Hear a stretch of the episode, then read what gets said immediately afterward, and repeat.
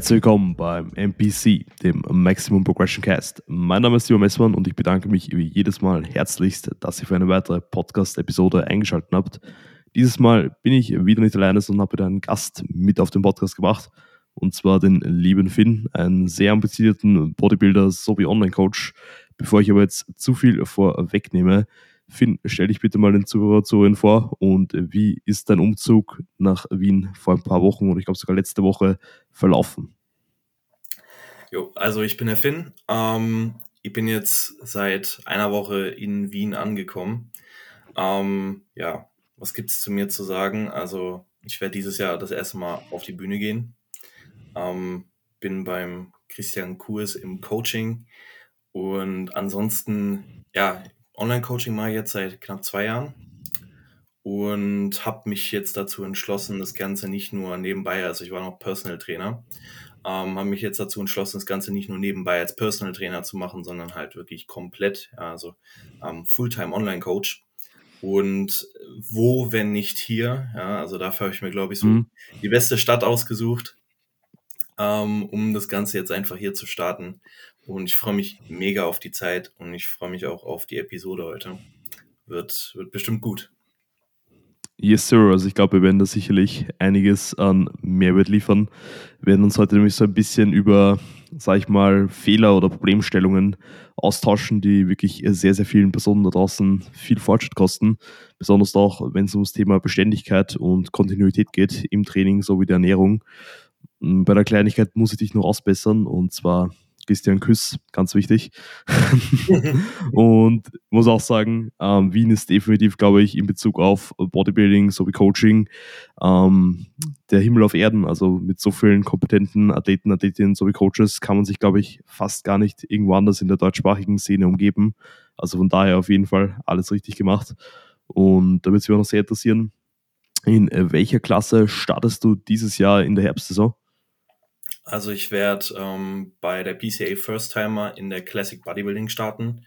Short, mhm. also ich meine unter 1,78. Ich glaube, geht bis 1,78. Ich ja, ich glaube, ja. bin 1,77, also fülle ich die Klasse dann perfekt eigentlich aus. Ähm, und ansonsten Classic Physik. Mhm. Ja, dann ähm, werde ich wahrscheinlich noch einen Wettkampf machen in Deutschland, irgendwas, ähm, ja, in Baden-Württemberg steht noch mhm. nicht ganz fest. Ähm, und dann werde ich noch die Dennis James Classic mitnehmen in Frankfurt. Sehr, sehr geil. Ähm, wenn ich da ganz kurz einhaken darf, wie hoch wäre dann eigentlich auch das Gewichtslimit für die ähm, Classic Physik? Denn ich weiß, du bist jetzt gerade noch in der Offseason bei Roundabout, ich glaube 107 Kilogramm. Und wie viel müsstet ihr oder dürft ihr eigentlich dann abnehmen, um dann noch in der Klasse starten zu können? Also mein Höchstgewicht dürften 89 Kilo sein, meine ich.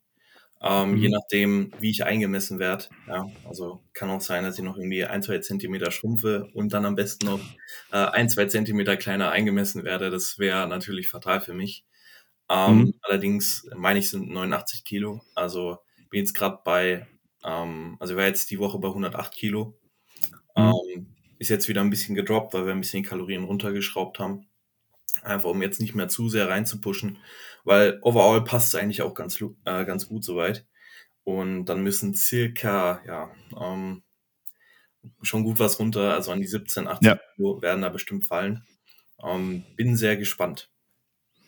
Same, same. Also wir haben ja schon auch gemeinsam trainiert, gemeinsam gepostet und ich kann nur eins sagen, der Frame, die Muskelmasse ist alles schon sehr, sehr vielversprechend und wenn da eben dann noch 20 Kilo oder wie du es angesprochen hast, 17, 18 Kilo runtergehen, dann wird das, glaube ich, schon ein ziemlich böses Paket. Und ja, also ich glaube, da muss man nicht hoffen. Ich glaube, da steht schon fest. Also da muss man jetzt nur mal die nötige Arbeit reinstecken. Bin dann schon sehr gespannt, was dabei rumkommt. Und du hast jetzt auch diesen Push-Up eigentlich schon auf die 108 Kilogramm aufgemacht. Sprich, wie lange warst du jetzt in der Off-Season, um genau zu sein? Also ich war jetzt ähm, anderthalb Jahre lang in der Off-Season.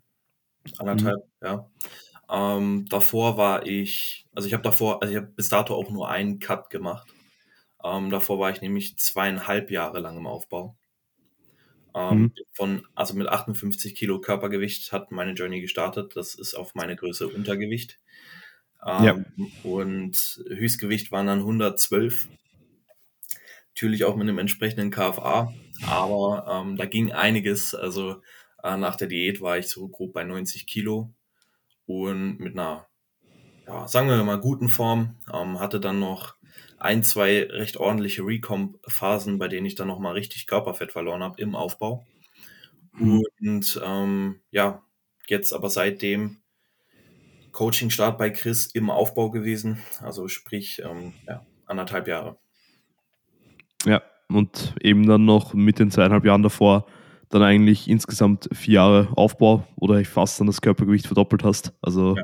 auf jeden Fall Hut ab und ich glaube, besonders wenn man sich diese ähm, Zeitspannen anschaut, mit denen wir hier zu tun haben, muss man einfach sagen, dass Kontinuität halt im Sport in dem Fall extremst wichtig ist, um eben aus solchen Phasen das Maximum rauszuholen. Und besonders wenn es jetzt, sagen wir mal, um eine Aufbauphase geht oder generell auch Training, Ernährung, Regeneration, sehr viele Variablen in dem Sport, würdest du sagen, dass die Fähigkeit, solche Dinge einfach kontinuierlich über Monate und Jahre hinweg durchzuführen, essentiell ist, um jetzt in dem Sport erfolgreich zu sein?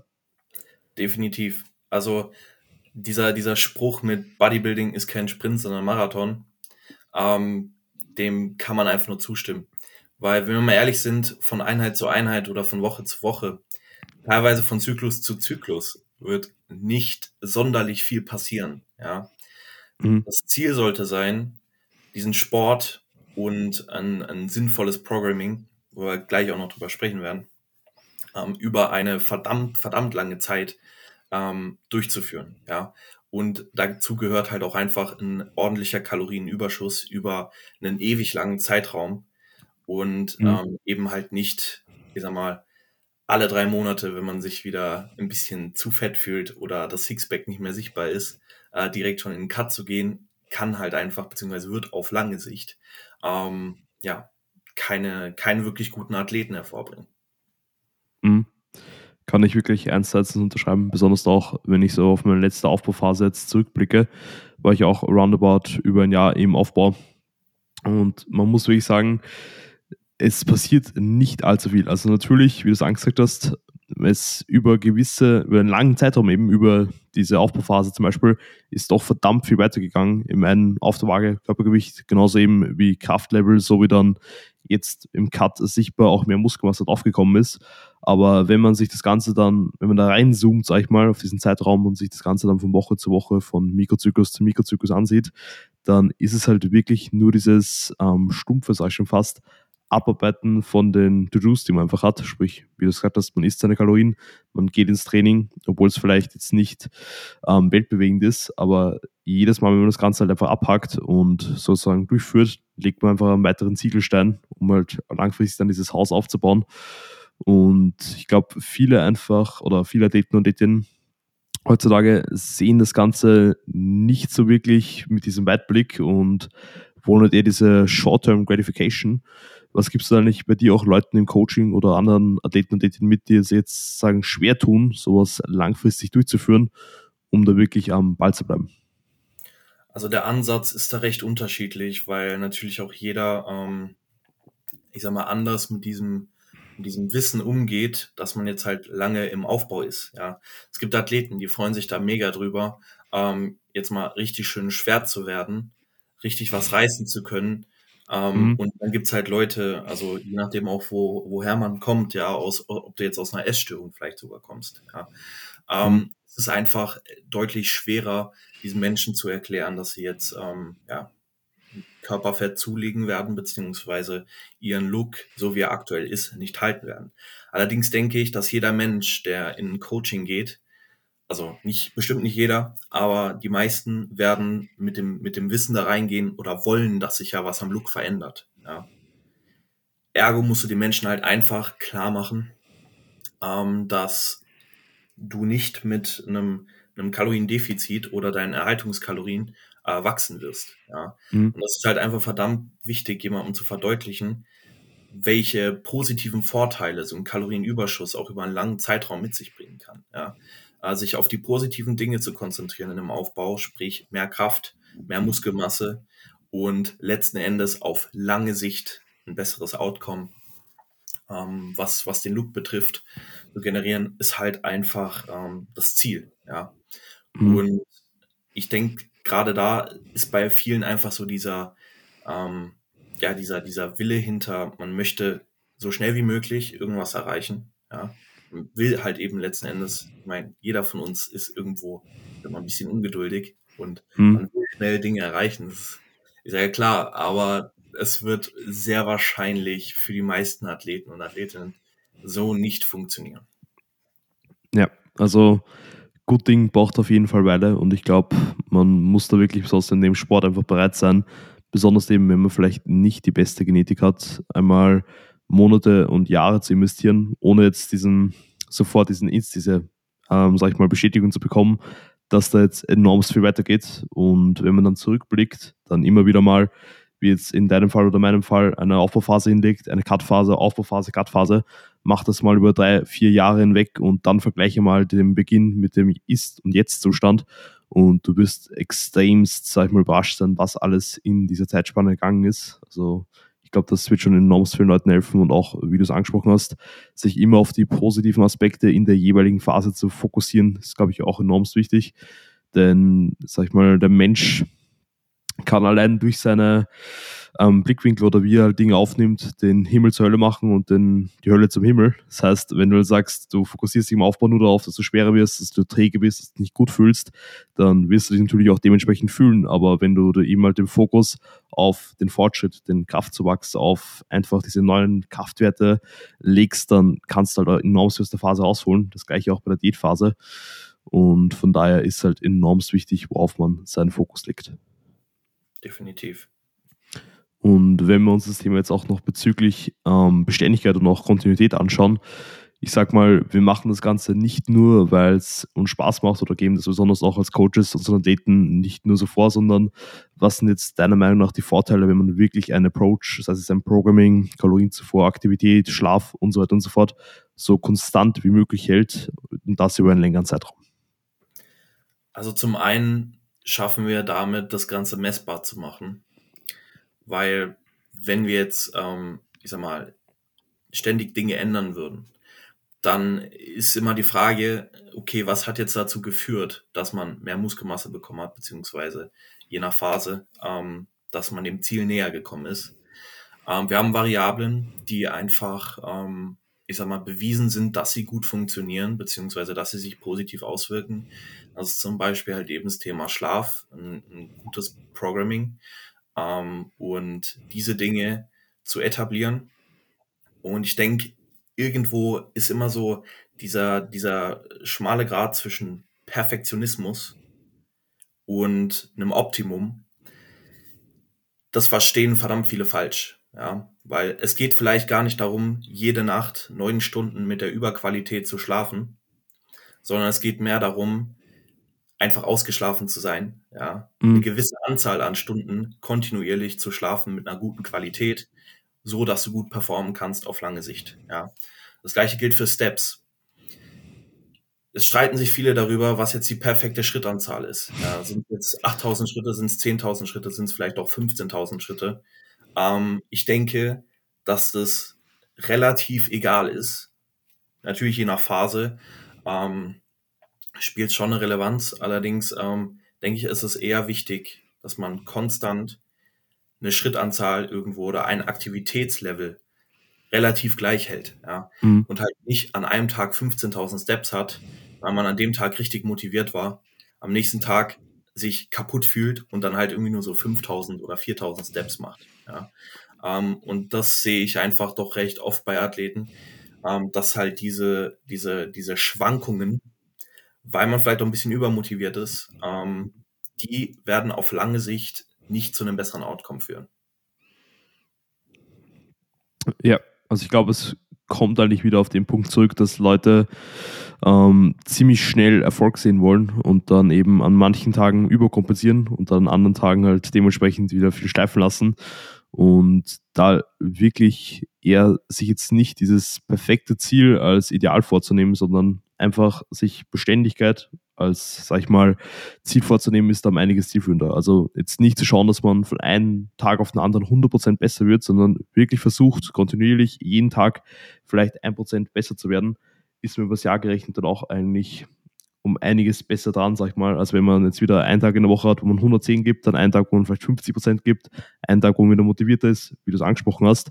Es wird einfach langfristig zum einen nachhaltiger und zielführender sein, konstant den gleichen Input zu liefern und dann eben dementsprechend auch die Reports rauszuholen. Und wie du so angesprochen hast, die Messbarkeit ist halt da besonders halt auch im Coaching-Prozess enorm wichtig.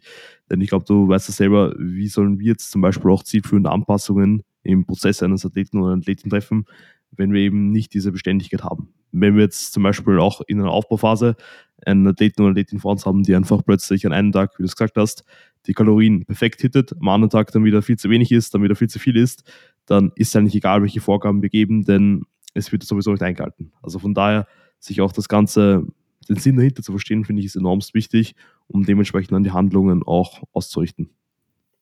Ja. Ich denke gerade, das ist es halt einfach, ähm, merke ich auch sehr oft. Also meistens in Coaching-Anfängen so und jetzt nicht, wenn du halt schon jahrelang zusammenarbeitest. Mhm. Ähm, das ist halt dieses, vielleicht auch Menschen, die vorher nie wirklich mit Makrovorgaben gearbeitet haben, und du probierst den Leuten, äh, den, den Leuten das so ein bisschen zu erklären, ähm, du wirst halt einfach enorme Schwankungen sehen.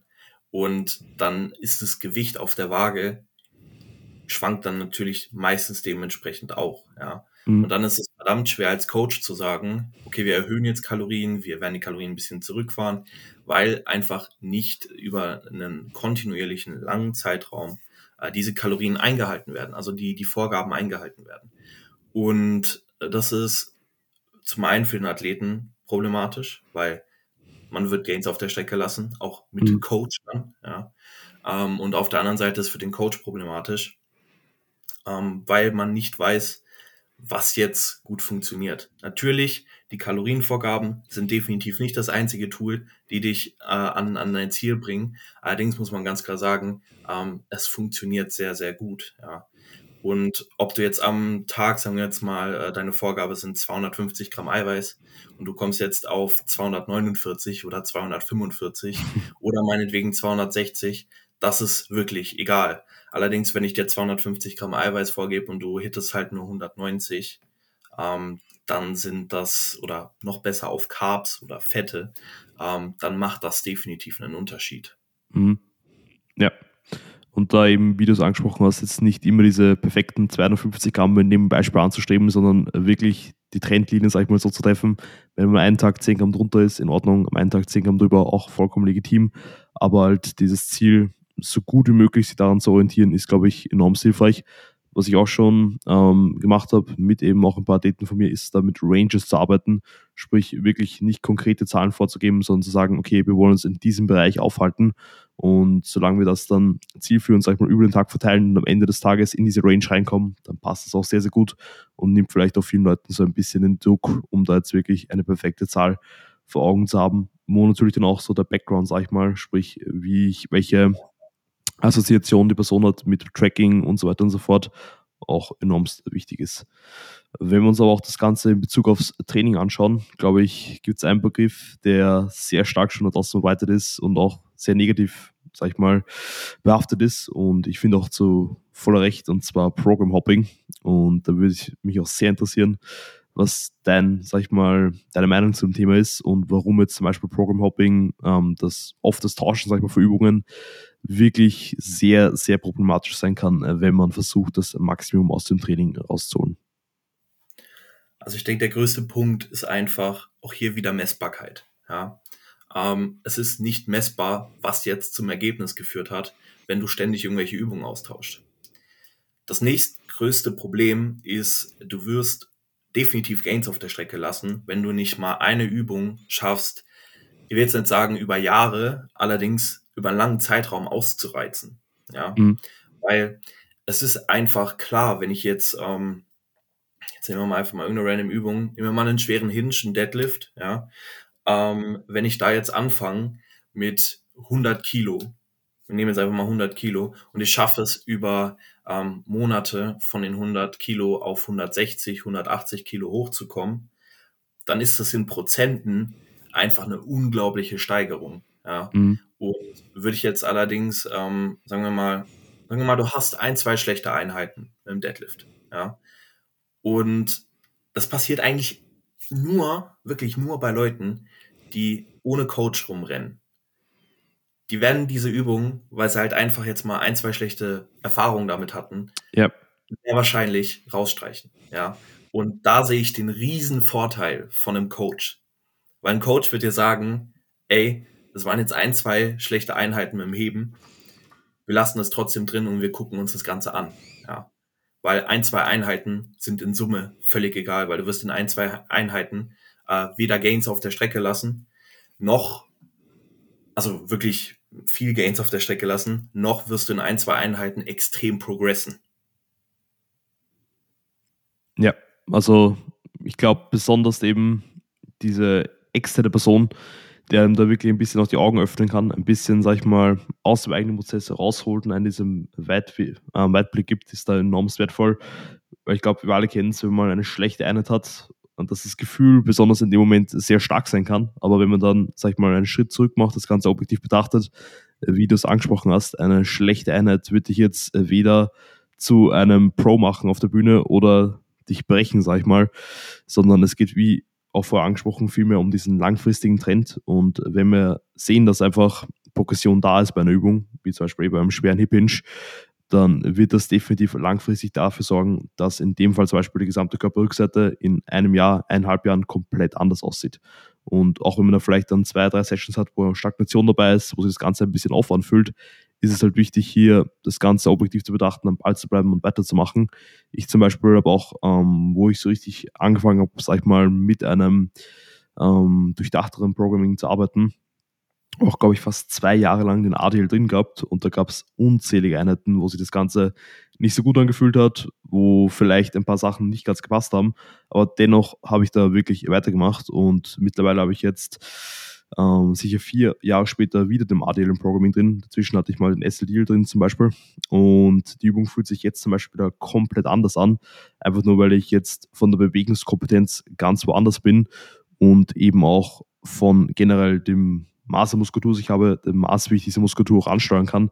Deswegen finde ich es auch extremst wichtig, bevor man eine Übung rausrotiert, dass man dieser wirklich auch längerfristig eine Chance gibt, sag ich mal. Denn meiner Meinung nach kann man auch eine Übung wirklich nur komplett ausreizen und winsten, sag ich mal, wenn man lernt, diese wirklich auch von Punkt, ein, Punkt A bis Punkt B komplett zu dominieren und diese Bewegung wirklich komplett verinnerlicht. Und ich glaube, du bist auch meiner Meinung, wenn es aber viel zu viele Personen gibt, die eine neue Übung vielleicht sogar einbauen im Programming, dann das Ganze ein, zweimal machen, es fühlt sich nicht gut an, okay, nächste Übung.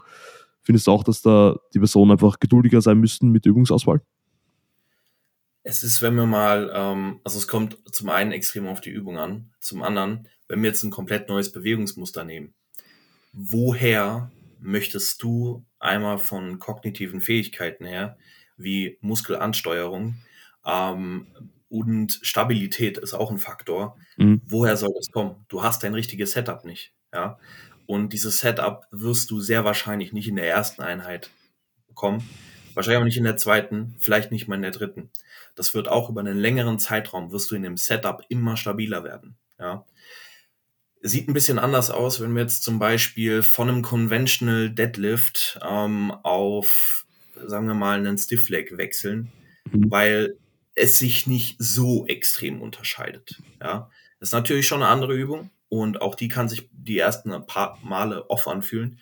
Allerdings denke ich, wenn du schon sehr, sehr stark in Conventional Deadlift geworden bist, dann wirst du auf einen, auf einen Stiff Leg Deadlift deutlich besser und vielleicht auch schneller ähm, letzten Endes umswitchen können und da recht schnell ein gutes Setup finden. Jetzt nehmen wir aber mal, ähm, sagen wir mal, du hast die letzten Jahre nur Brustpressen verwendet.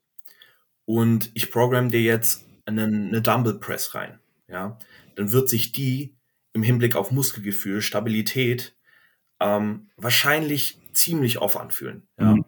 Und das hat aber absolut nichts zu heißen, weil wir können mit dieser Übung einfach trotzdem sehr, sehr gut progressen.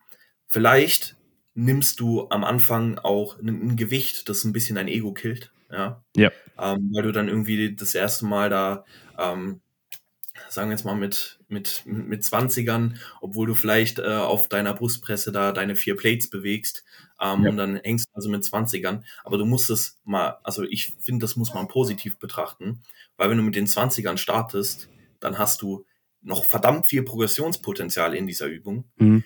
Und nicht, ich starte schon mit einer Übung. Ganz ehrlich, wenn ich jemandem eine Dumbbell Press gebe und der drückt direkt beim ersten Mal die 50er, so, wo will man hin? Ja. ja. Bei den meisten Gyms gehen die Handeln meistens nicht mal über 50 Kilo, ja. Beziehungsweise kann schon froh sein, wenn du 50er hast, ja. ja. Ähm, und das ist eigentlich auch ein Riesenvorteil. Aber zu erwarten, dass du, wenn du jetzt das erste Mal eine Übung machst, die sich direkt perfekt anfühlt. Wenn es der Fall ist, umso geiler, ja, mhm. weil dann hast du vielleicht wirklich die Übung für dich gefunden. Aber wenn es jetzt nicht der Fall ist, dann sei einfach geduldiger. Ja. Ich glaube, dass besonders Ego da auch, wie in vielen anderen ähm, Szenarien im Sport, ein ziemlich, ziemlich großer Gegenspieler sein kann. Ähm, und ich glaube, besonders, was du gerade angesprochen hast, ist enorm wichtig, dass eben wir besonders im Bodybuilding jetzt nicht versuchen wollen, so viel Last wie möglich von A nach B zu bewegen, sondern wir wollen eigentlich mit so wenig Last wie möglich einen, sag ich mal, größtmöglichen Stimulus setzen. Und das ist halt wirklich enormst wichtig, dieses Progressionspotenzial, wie du es gesagt hast, einfach komplett zu abusen und mitzunehmen. Denn wenn du jetzt zum Beispiel eine Übung einnotierst und eben, wie du es gesagt hast, schon dann am Ende vom Stack oder eben schon beim Höchstgewicht anstehst, dann hast du einfach nicht so viel Spielraum, um das Ganze weiterhin auszureizen.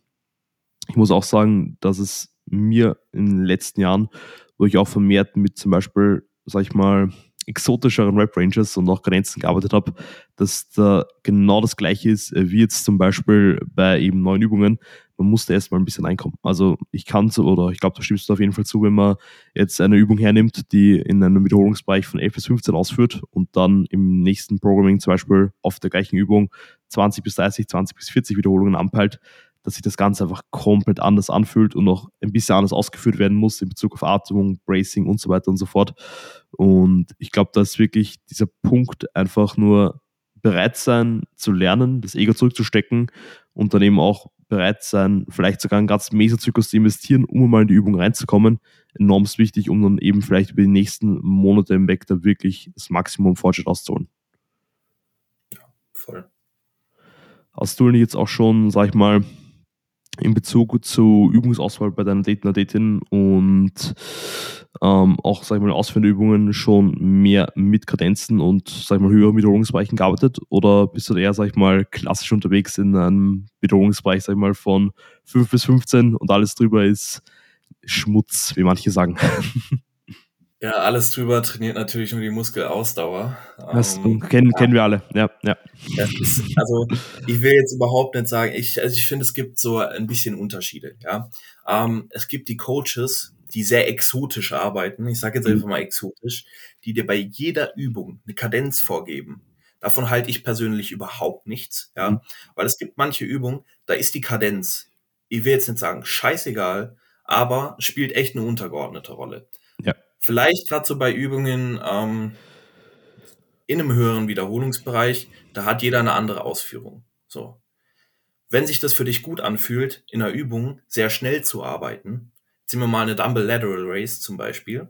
Mhm. Ähm, wenn du das Gefühl hast, dass bei dieser Übung, wenn du da viel Momentum benutzt und das Ganze sehr schnell ausführst, also konzentrik wie auch exzentrik, ähm, und es fühlt sich für dich verdammt gut an, du kannst die Reps gut standardisieren, und ich als Coach gebe dir das Go, weil das auch für mich so passt, dann sehe ich keinen Grund dahinter, da jetzt irgendwie irgendwelche Vorgaben zu machen. Ja, mhm. wenn ich jetzt, also was man ganz klar sagen muss, ich finde jetzt bei irgendwie einer Rep-Range von 20 bis 30 Wiederholungen, ähm, da macht es halt auch schon oft Sinn, mit kontinuierlichen Wiederholungen zu arbeiten, zum Beispiel. Aber ja. ich würde da jetzt keine Tempovorgabe geben. Und ähm, ich denke, Kadenzen können sehr oft sinnig sein. Ich gebe sie selten, würde ich insgesamt behaupten.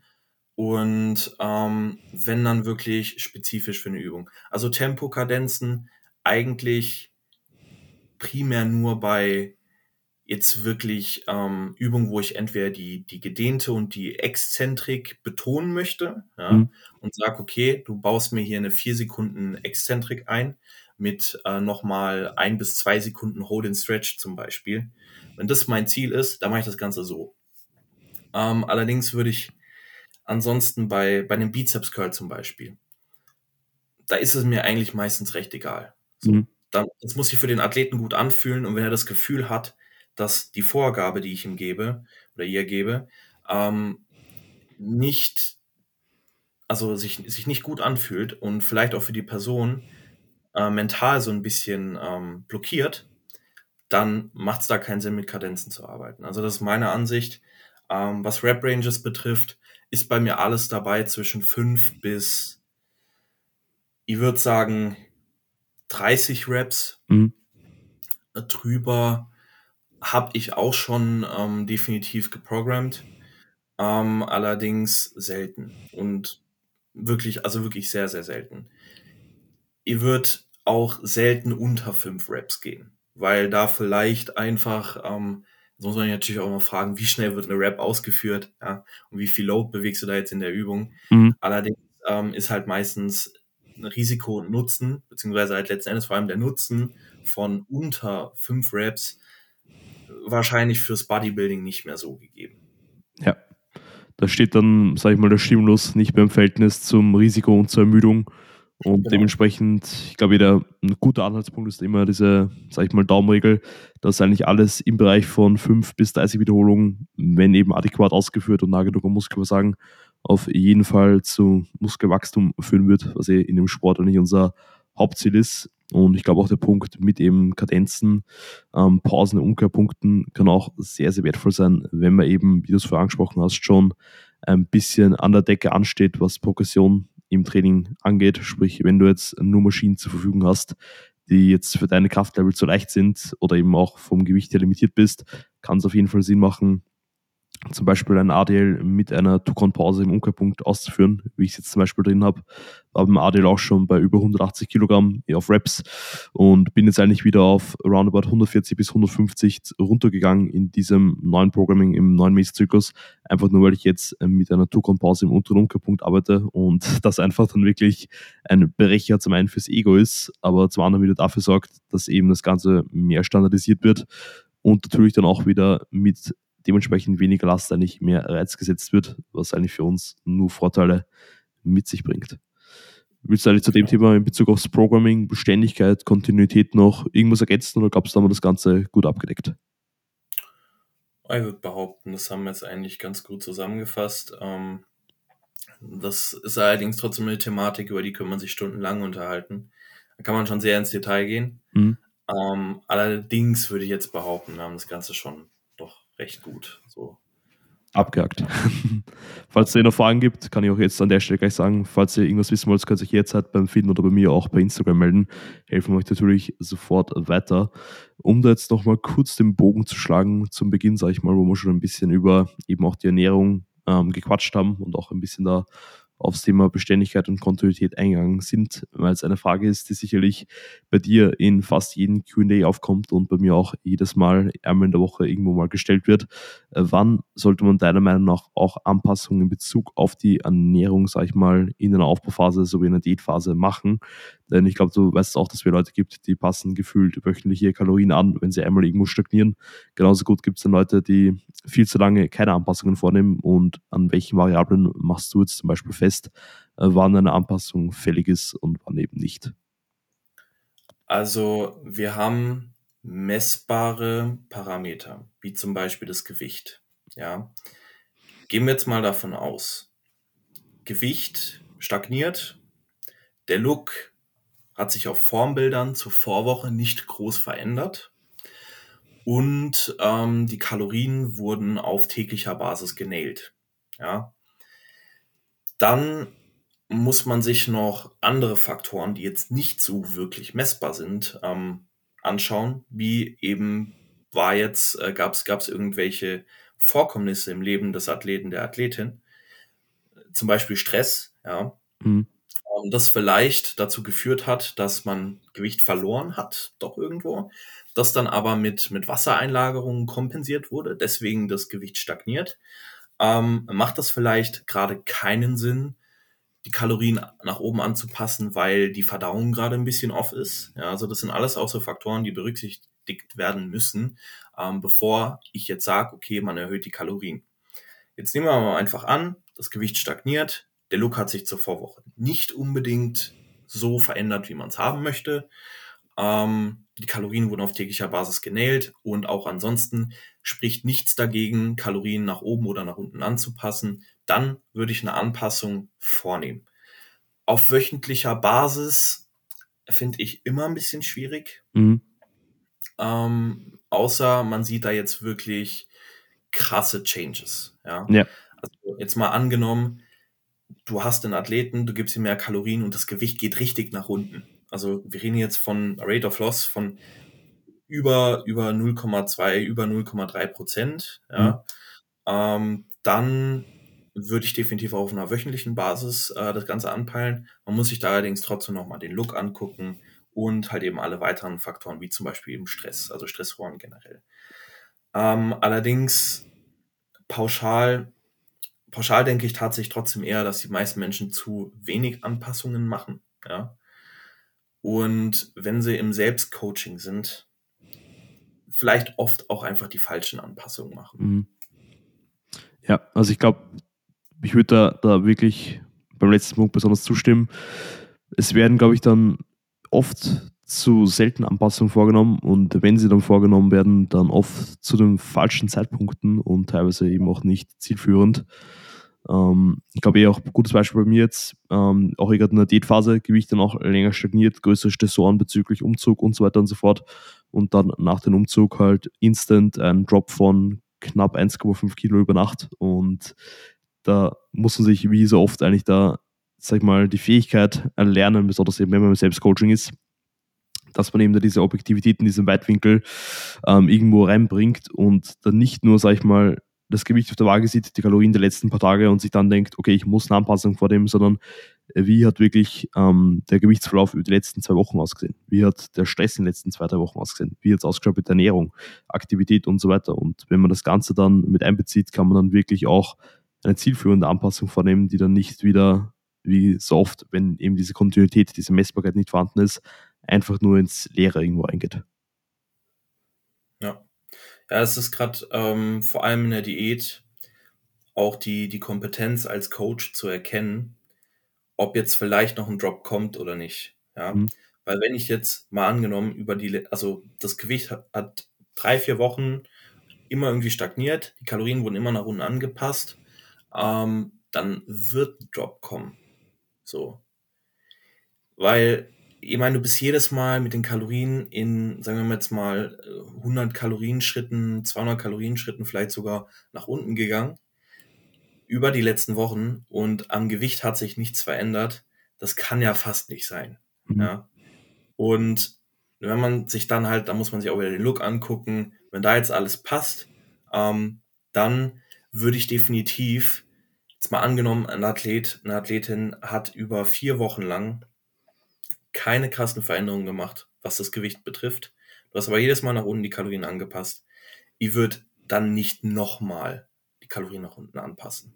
Mhm. Also nicht einfach wirklich Woche für Woche, wenn nichts passiert. Da muss man sich wirklich andere, äh, andere Faktoren angucken als die Kalorienzufuhr. Ja?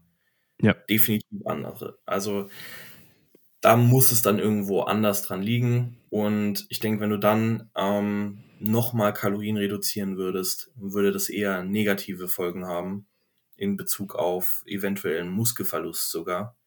Oder in einem, das Ganze resultiert in einem schlechteren Look. Und das wäre halt absolut fatal. Mhm. Ja, ich glaube, wenn man da auch ähm, nochmal ein griffiges Beispiel gerade bei mir auch rausnehmen kann. Ich bin jetzt gerade auch in der Diätphase, dritter Diät im Mesozyklus und bin jetzt bei roundabout ähm, 2090 Kilokalorien an fünf Tagen in der Woche, also fünf Low Days. Und habe jetzt auch zum Beispiel in der jetzigen Rotation vom Training her am Donnerstag, sage ich mal, meine Lower Session, dann am Freitag meine Push Session und dann noch am Samstag meine Pool-Session mit Hinge, also wirklich drei ziemlich knackige Sessions in Folge mit eben einem höheren Defizit. Habe dann am Sonntag einen Off-Day, aber eben da zehn Stunden Arbeit. Und für mich ist es eigentlich dann schon logisch, dass meistens über diese Zeitperiode etwas mehr Stagnation vom Gewicht herrscht, obwohl ich eigentlich genau weiß, dass ich mit dieser Kalorienanzahl und der Aktivität in einem Defizit bin. und dann eben meistens, sobald dieses Wochenende zu Ende ist und in meinem Dienstverhältnis gerade Montag, Dienstag frei ist, somit da weniger Stress vorhanden ist, weiß ich eigentlich fast immer, dass um diese Zeitperiode der Drop kommt. Und dann das, sag ich mal, zu erkennen und dementsprechend auch dann zu wissen, okay, wenn jetzt vielleicht für zwei Wochen dieser Drop in dieser kritischen Phase ausbleibt, dann vielleicht zu wissen, eine Anpassung vorzunehmen, kann wirklich enormst wichtig sein. Aber wie du sagst, man muss einfach da in der Lage sein, die ganzen Parameter objektiv zu interpretieren und dann dementsprechend halt die Anpassungen vorzunehmen. Da würde mich auch sehr interessieren, wenn wir schon beim Thema ähm, Ernährung auch sind. Bei der Lebensmittelauswahl würdest du auch sagen, dass es eher sinniger ist für die meisten Personen, da eher konstant zu arbeiten, sprich wirklich sich eine gewisse Anzahl, sag ich mal, Lebensmittel rauszupicken und diese länger drin zu behalten? Oder bist du ja auch der Vertreter bei deinen Kunden und Kundinnen, dass du da ein bisschen mehr Flexibilität einbaust und sagst, solange die Makros passen, ist die Lebensmittelauswahl nicht allzu wichtig? Ich sag mal so, Flexibilität ist irgendwo wichtig, keine mhm. Frage. Ähm, Frage ist halt auch immer für wen. Ja, wenn ich jetzt einen, einen äh, Wettkampfathleten, eine Wettkampfathletin habe, die oder der sehr, ich sag mal, ähm, dieses Mindset hat, dass man jeden Tag dasselbe essen kann und das ist kein Problem für diese Person. Wenn es wirklich kein Problem für die Person darstellt, und ich meine jetzt nicht, ähm, dass man denkt, man sei der Härteste, so, mhm. und deswegen einfach jeden Tag das gleiche ist, nur Hühnchen, Reis, Brokkoli, ähm, und das total trocken, am besten noch ohne irgendeine Soße. Wichtig, wichtig. Dann gehen wir jetzt einfach mal wirklich davon aus, die Person hat damit keine Probleme. Dann spricht für mich jetzt nichts dagegen zu sagen, okay, ähm, mach das. Ja. Mhm. Aber man muss dann wirklich auch immer im Auge behalten, dass es halt irgendwann zum Problem werden kann, weil zum einen irgendwann schmeckt es halt einfach nicht mehr. Ja. Und das ist, glaube ich, so das, das größte Problem für die Leute. Ja. Mhm. Irgendwann wird dir ein Lebensmittel definitiv auf den Sack gehen. Ja. Das kann nach ein, zwei Tagen, Wochen, Monaten oder Jahren sein. Ja. Ich hatte jetzt zum Beispiel seit, ich glaube, anderthalb bis zwei Jahren Post-Workout immer meine Cornflakes mit noch irgendwelchen anderen Cereals. Ja. Mhm. Das war nie ein Problem. Mittlerweile geht's mir richtig auf den Sack. Ja. Ich werde das jetzt trotzdem beibehalten, weil jetzt werden langsam eh die Kalorien wieder ein bisschen äh, nach unten gefahren. Mhm. Ähm, heißt, ich kann davon schon mal weniger essen. Also sehr wahrscheinlich wird es auch damit zusammengehangen haben, aufgrund meiner, meines insgesamten Kalorien-Intakes, ähm, dass mir dann halt eben jede, jede Mahlzeit irgendwo auf den Sack gegangen ist. Ja. ja. Aber ähm, zwecks Kontinuität muss man ganz klar sagen, es hat schon einen Vorteil, wenn du täglich irgendwo dieselben Nahrungsmittel konsumierst, beziehungsweise eine Struktur in deiner Ernährung hast. Ich denke, mhm. dass der Punkt Struktur ähm, ist, ist deutlich wichtiger, als jeden Tag das Gleiche zu essen. Ähm, allerdings sollte man sich irgendwo auf eine Nahrungsmittelauswahl ähm, beschränken mit der man gut zurechtkommt. Wenn du jetzt Lebensmittel hast, die dir per se einfach nicht taugen, weil sie dir nicht schmecken, mhm. ähm, weil du sie nicht verdauen kannst, ja, Verdauung ist da einfach ein riesen, riesen äh, Faktor, dann macht es keinen Sinn, sich auf solche Lebensmittel zu beschränken. Dann wird dir das Ganze weniger Spaß machen und du wirst long-term damit schlechter progressen, als wenn du täglich, ähm, ich sag mal, dich anders ernährst so dieser Punkt, der in den letzten Jahren hochkam mit der abwechslungsreichen Ernährung, der wird, glaube ich, sehr oft total falsch verstanden. Ja. Mhm. Weil die Abwechslung besteht nicht darin, dass du nicht jeden Tag das gleiche essen darfst, ja, sondern dass du halt nicht wirklich dich nur auf drei Lebensmittel äh, konzentrierst, auf eine Kohlenhydratquelle, auf eine Fettquelle und auf eine Proteinquelle. Das wäre vermutlich, was auch irgendwelche Nährstoffmangel betrifft, Mängel betrifft, ähm, nicht von Vorteil. Mhm. Ja, also ich glaube auch, dass dieses gewisse Maß an Flexibilität extremst ähm, vorteilhaft sein kann. Es kommt natürlich, wie es gesagt hast, sehr auf die Person oder die Persönlichkeit davon. Wenn du halt jemanden ja. vor dir hast, der da wirklich wie ein Roboter ist, was in dem Sport sehr vorteilhaft sein kann, dann ist es ja. natürlich nicht schlecht, wenn man sagt, okay, man macht einen Mealplan, der wird abgearbeitet und es ist mit absolut keinen negativen Folgen behaftet, dass man sich einfach nur an das Ganze hält und das Ganze schlicht so durchführt. Aber es wird mehr Personen geben, die einfach von diesem Maß an Flexibilität profitieren. Sei es jetzt zum einen im Sinne, dass sie im Alltag nicht so limitiert sind von der Lebensmittelauswahl und zum anderen, dass sie natürlich auch dann ähm, soziale Normen, sag ich mal, ein bisschen besser ausleben können. Dann natürlich hier und da mal ein Off-Play-Meal einbauen, hier und da essen gehen, was dann äh, wieder dazu führt, dass man das Ganze einfach nicht nur über ein paar Wochen und Monate ausführt, sondern bestenfalls über Jahre und Jahrzehnte, was, glaube ich, in dem Sport wirklich enorm wichtig ist. Und ich glaube, der allerwichtigste Punkt, den du angesprochen hast, ist auf jeden Fall, vielleicht nicht unbedingt diese riesige Abwechslung zu haben und diese riesige Flexibilität, sondern vielmehr diese Grundstruktur zu haben, wann esse ich circa wie viel und das wird dann auch wieder langfristig ermöglichen, die Makros zum Beispiel auch zu hitten. Denn wenn man jetzt zum Beispiel, ich glaube, du kennst es auch schon von vielleicht Athleten und Athletinnen, die frisch zu dir ins Coaching reinkommen, wenn da schlichtweg keine Routine drin ist, was das Essen angeht, dann werden viel öfters ähm, entweder Ausrutscher in die eine oder die andere Richtung passieren. Also entweder dass Leute sagen, okay, ich habe jetzt viel zu viel gegessen, weil ich habe dann da eine Mahlzeit ausgelassen, habe dann da mega Hunger gehabt, habe dann da überkompensiert. Genauso gut wird es dann Leute im Aufbau geben, die sagen, okay, da ist stressig geworden und dann musste ich halt am Abend hätte ich noch 3000 Kalorien reinbekommen müssen, habe es aber dann nicht gemacht. Und diese Struktur an sich ermöglicht dann, finde ich in meinen Augen wirklich, dass man, wie schon angesprochen, hier wirklich dann kontinuierlich einfach diese Boxes, diese Markus abhackt, tickt und dementsprechend dann auch den Fortschritt ausholen kann. Genau. Yes, sir. Also ich glaube, da haben wir auch in Bezug jetzt auf Ernährung in der Episode wirklich auch sehr, sehr viele gute Punkte angesprochen. Ähm, ich würde auch sagen, dass wir Aktivität, Schlaf auch schon zu Beginn eigentlich ziemlich gut abgearbeitet haben und da auch schon eigentlich alles in Bezug auf, ähm, wie es sinnig ist, da mit eben Aktivität und auch Schlafdauer zum Beispiel umzugehen, dass da jetzt Perfektion nicht wirklich das Endziel ist, sondern vielmehr hier wirklich der langfristige Trend Aussage gebend ist.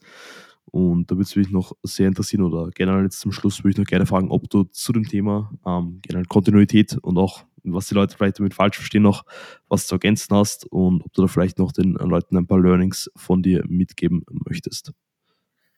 Das Ding ist, äh, dieser Spruch Consistency is key, hm. der wurde auch in den letzten Jahren extrem ausgereizt. Ähm, was viele Leute nicht verstehen ist, wenn du etwas kontinuierlich machst, was komplett scheiße ist, dann wirst du nicht besser progressen. Aber wenn du etwas Sinnvolles für dich als Individuum, einen sinnvollen Plan zum Beispiel, über einen kontinuierlich langen Zeitraum durchführst, dann wirst du definitiv besser progressen, als wenn du ständig irgendetwas änderst. Ja? Also da muss man einfach ganz klar nochmal unterscheiden. Was machst du und bringt das dich wirklich weiter, wenn du das kontinuierlich fortführst? Mhm. Ja, also ich glaube, der Punkt ist auch sehr, sehr wichtig. Also wie gesagt, dass wenn du kontinuierlich einfach irgendwas Nutzloses, Sinnloses machst, dann wird sich das über Jahre hinweg nicht rechnen. Aber wenn du halt eben auch wenn es halt, wie vorher angesprochen, ein Prozent ist, wenn du tagtäglich versuchst, ein bisschen besser zu werden, dann wird sich das einfach über die Jahre und Jahrzehnte halt einfach nur rechnen, wie ein Zinseszins und du wirst dann einfach schon in ein paar Jahren ganz woanders stehen, als du jetzt stehst. Und ich glaube, wenn man das wirklich verinnerlicht und danach fast schon ein bisschen tagtäglich lebt, sag ich mal, dann ist es eigentlich nur eine Frage der Zeit, bis man an dem Punkt angelangt, wo man hin möchte und dann auch noch in naher Zukunft wahrscheinlich weiter darüber hinaus wächst. Genau. Ja, better every day. Yes, sir. Also ich glaube, das trifft wirklich auf den Kopf, also Nagel auf den Kopf. Falls jetzt die Zuhörer und Zuhörer noch ein bisschen mehr von dir hören oder wissen wollen, Finn, ähm, wo können sie dich am besten finden? Ähm, ich sag mal so, ich bin noch auf nicht wirklich vielen Plattformen großartig aktiv, außer Instagram. Äh, da einfach entweder Finn Ramin, mein Name ist jetzt nicht so häufig, ähm, oder, also der Tag ist FinnRMN. Mhm. Und da probiere ich, also meine Story ist eigentlich immer gut packed. Ähm, vielleicht poste ich insgesamt zu wenig. Ähm, allerdings in der Story habt ihr eigentlich immer irgendeinen einen Mehrwert oder halt auch kompletten Bullshit teilweise von mir. Ähm, ja, also da gebe ich eigentlich genügend Einblicke von mir ähm, und auch meinem Coaching. Äh, ja, ansonsten TikTok und sowas ähm, wird man mich vermutlich auch in der nächsten Zeit eher nicht finden. Ist so richtig und wichtig. ja. ähm, von dem Sinne, nochmal tausend Dank, dass du dir Zeit genommen hast. War auf jeden Fall ein sehr, sehr geiles Gespräch. Und Gerne.